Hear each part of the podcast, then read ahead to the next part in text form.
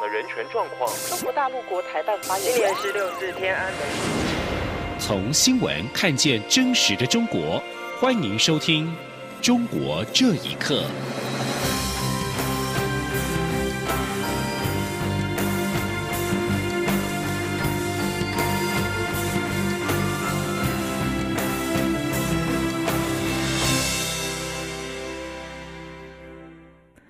各位好，欢迎收听《中国这一刻》。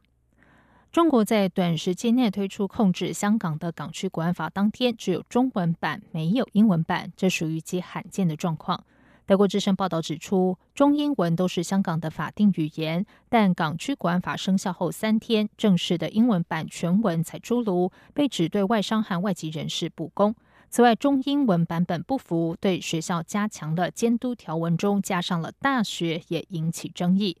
不符之处是，中文版第九条列明，港府应当加强维护国安和防范恐怖活动的工作，对学校、社会团体、媒体、网络等涉及国家安全的事宜采取必要措施；以及第十条列明，港府应当通过学校、社会团体、媒体、网络等开展国家安全教育。在英文版同一个条文中，在 schools 后面加上 universities 一词，和中文版不符。专家认为，此举凸显了中国及港府将特别重视大学的整顿。在浸会大学任助教的屯门区议员张可森在社区媒体发文指出，学术界是思潮萌芽的地方。去年皇军枪炮攻不下大学，现在就用白色恐怖来钳制思想。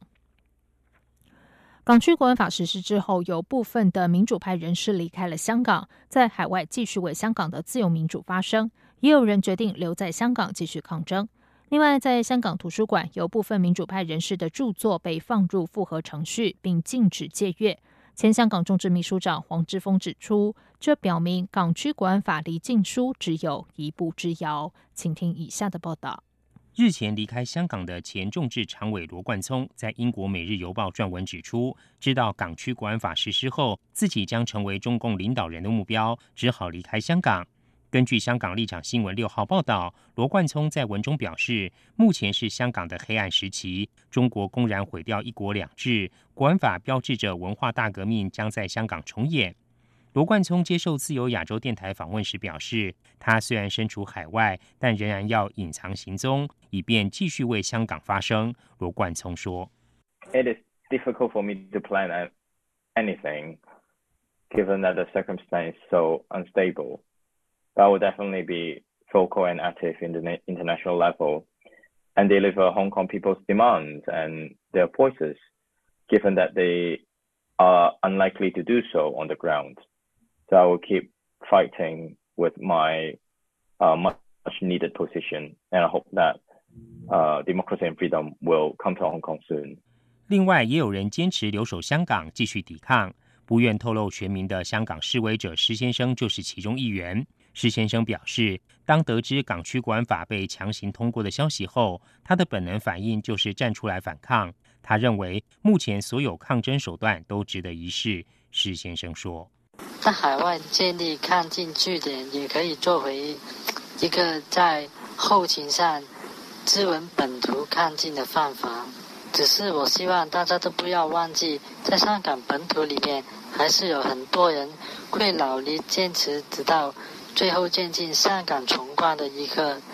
港区国安法才刚生效，就有图书馆对多名香港民主派人士的书籍进行审核，包括学者陈云的《香港城邦论》、前香港众志秘书长黄之锋的《我不是英雄》等书。这些书籍已经不能外借。黄之锋在推特上用英文公开回应，指出他的两本书是在反送中运动之前好几年就出版，但仍然被限制借阅。这表明港区国安法离禁书只有一步之遥。香港现在已经成了二十一世纪的奥威尔式社会。此外，原定由香港记者组成的“伞下的人”出版的反送中人物访谈，因为担心触法并被警方追查受访者身份，决定将书稿转交台湾书商出版。央广新闻整理报道。香港民运核心人士黄之锋和前香港众志主席林朗彦以及成员周庭，因为参与去年反送中抗议运动而遭到起诉。黄之峰今天在东区裁判法院外因反送中相关事件出庭时表示，他誓言持续民主运动。中国上周在近期动荡不安的香港实施影响深远的港区国安法，禁止颠覆、分裂国家、恐怖主义以及与外国势力勾结的行为，这让香港像是呼吁独立或是自治的异议意见成为违法行为。现年二十三岁的黄之锋今天出庭时，仍不向中国低头。他表示：“我们仍必须让全世界知道，现在是与香港站在一起的时候。”黄志峰说：“中国不能忽视香港人民的声音，也不能让港人晋升。凭着香港人民为自由而奋斗的信念，我们将永远不会放弃，永远不会向北京屈服。”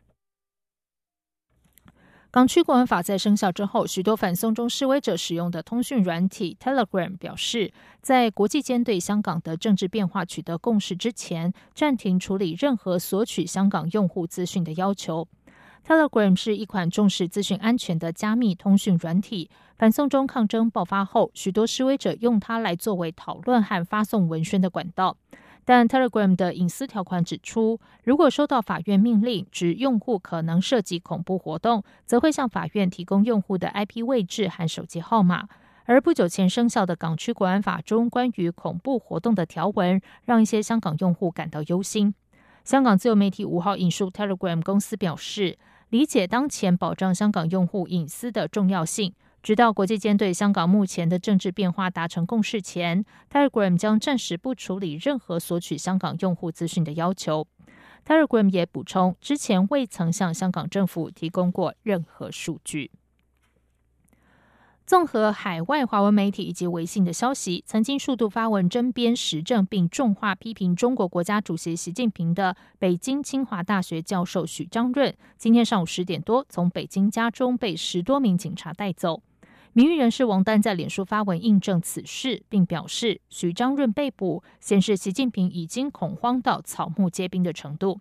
对于许章润被带走的原因，分析指应该和他多次在网上的发文及批判习近平有关。二零一八年七月，许章润发文批评习近平取消国家主席任期制，让中国向毛泽东时代倒退。二零一九年三月，许章润遭清华大学停职停课。而今年 COVID-19 武汉肺炎疫情期间，他又撰文：“愤怒的人民不再恐惧。”这篇文章借由疫情，进而点出垄断一切、定于一尊的组织性失序，以及只对上负责的制度性无能，致使人祸大于天灾。这篇文章并重批习近平毅力猖獗当口，所谓“亲自云云，心口不一，无耻之尤”。许章润当时还曾提到，此番作文预感必有新罚降生，亦或敬畏笔者此生最后一文，亦未可知。但大义当前，言则在身，不可推诿。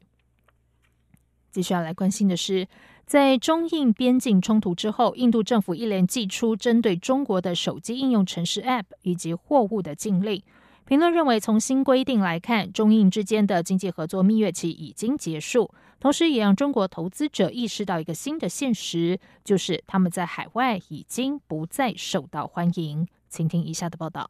印度总理莫迪七月三号突然造访北部的喜马拉雅山拉达克地区，视察驻扎于中印边境的军队。中印双方六月十五号才在拉达克发生冲突，造成死伤。莫迪在发表演说时没有直接点名中国，但指出扩张主义的时代已经结束。实行扩张主义的大国最终走向灭亡或被迫退守。华盛顿智库哈德逊研究所未来印度和南亚倡议负责人阿帕纳潘德告诉自由亚洲电台：“莫迪剑指中国，更象征印度正重新调整对中的战略。”最近，印度资讯部宣布禁止使用中国的五十九种手机应用程式，包括抖音、微信、微博。以及阿里巴巴集团旗下的 UC 浏览器等，理由是涉及国家安全、资料安全跟个人隐私等问题。印度交通部则宣布禁止中国资金参与基础设施建设。中国发往印度的货物也传出在港口遇到清关障碍。对此，中国外交部发言人赵立坚日前在记者会上批评印度为双边的合作设置人为障碍，不仅违反世界贸易组织的相关规则。也将损及印度自身的利益。中国将采取必要的措施，维护中国企业在印度的合法权益。印度一间专责亚洲网络产业的新媒体智向网创办人胡建龙在英国《金融时报》撰文表示，中国资本已深度的参与印度的网络生态。以二零一八年为例，印度排名前一百的手机应用城市有四十四家来自中国。中国投资者投入印度的资金高达十四亿美元。随着印度针对中国的禁令，以及今年四月底对外国直接投资的审查由自动审批改为政府审批的新规定来看，中印创投圈的蜜月期寿终正寝。近几年来，中企中资在海外面临着。他们不再受到热烈欢迎的新现实。潘德观察，从几个非洲国家斯里兰卡、柬埔寨的案例看见，中资模式带来的结果可能是表面光鲜亮丽的机场、公路、港口，但背后却是资本流向精英，工作机会被中国自己带来的劳工把持，甚至领土被中国夺取。潘德说，这是中国资金掩盖下带有殖民主义的扩张。人们对此产生的厌恶感与日俱增。央广新闻整理报道，在疫情等多重因素的影响之下，中国应届大学生今年就业情况格外艰难。官方多部门最近联手发布通知，鼓励毕业生到城乡社区就业创业。专家说，这个意思就是到基层去工作。请听以下的报道：由于中国大学的毕业生人数近年来持续攀升，中国国内市场用人需求下降。国际贸易受挫，导致国际市场萎缩，大学生就业难上加难。中央组织部、教育部、人力资源和社会保障部等七部门近期发布通知，要协助大学毕业生就业，并且推动城乡社区治理体系跟治理能力建设。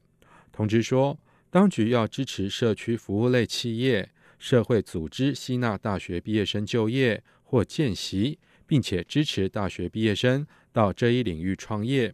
自由亚洲电台报道，这意味着这份通知中提到的内容已经明确上升到政治任务的层面。中国著名教育学者、二十一世纪教育研究院副院长熊丙奇指出，城乡社区就业创业，换言之就是基层工作。城乡社区就业就相当于城市里面的居委会、街道办事处。以及农村地区的村委会，根据官方资料指出，今年大学毕业生人数将达到八百七十四万，再创历史纪录。中国教育线上总编陈志文三月发文表示，近年来中国经济放缓，推动地方经济的房地产跟金融业却很难产生大量人力需求，而中小企业的税负越来越重，用人成本也越来越高。很难再招收大量新人，同时近年来高学历人数不断增加，他们的就业期待值也跟学历成正比，这也加大了就业难度。旅美中国人口问题学者易富贤认为，大学生就业难，归根结底还是人口问题，而近期的一些外部因素加剧了这个社会矛盾。他说。中国的话呢，有一多劳动力是依赖于出口的。现在你国际贸易争端的话，导致中国的出口压力大，出口压力大的话，导致失业率很高。尤其今年大学生，呃，以国际市场萎缩，由于疫情原因，导致国内的市场也不行，所以导致今年就业压力很大。他指出，大学扩招是下下策，因为这会进一步推迟国内青年的结婚年龄，导致生育率继续下降，不利于社会经济发展。以上新闻由央广这里报道。为期两天的中国高考，也就是大学入学考试，七号、八号登场。这是 COVID-19 武汉肺炎疫情爆发以来规模最大的全国性集体活动，大约一千零七十一万名考生报考，各地共设四十万个考场。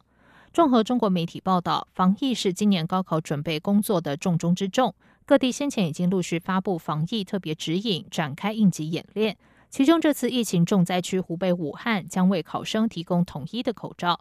中国教育部高教司学生司司长王辉之前形容，这次高考是疫情发生以来全国范围内规模最大的一次有组织的集体活动。根据中国国家卫生健康委员会稍稍早的公布要求，各地已经提前十四天测量考生和考务人员日常体温及监测身体健康状况，所有人员体温在摄氏三十七点三度以下才可以进入考场。以上中国这一刻，谢谢收听。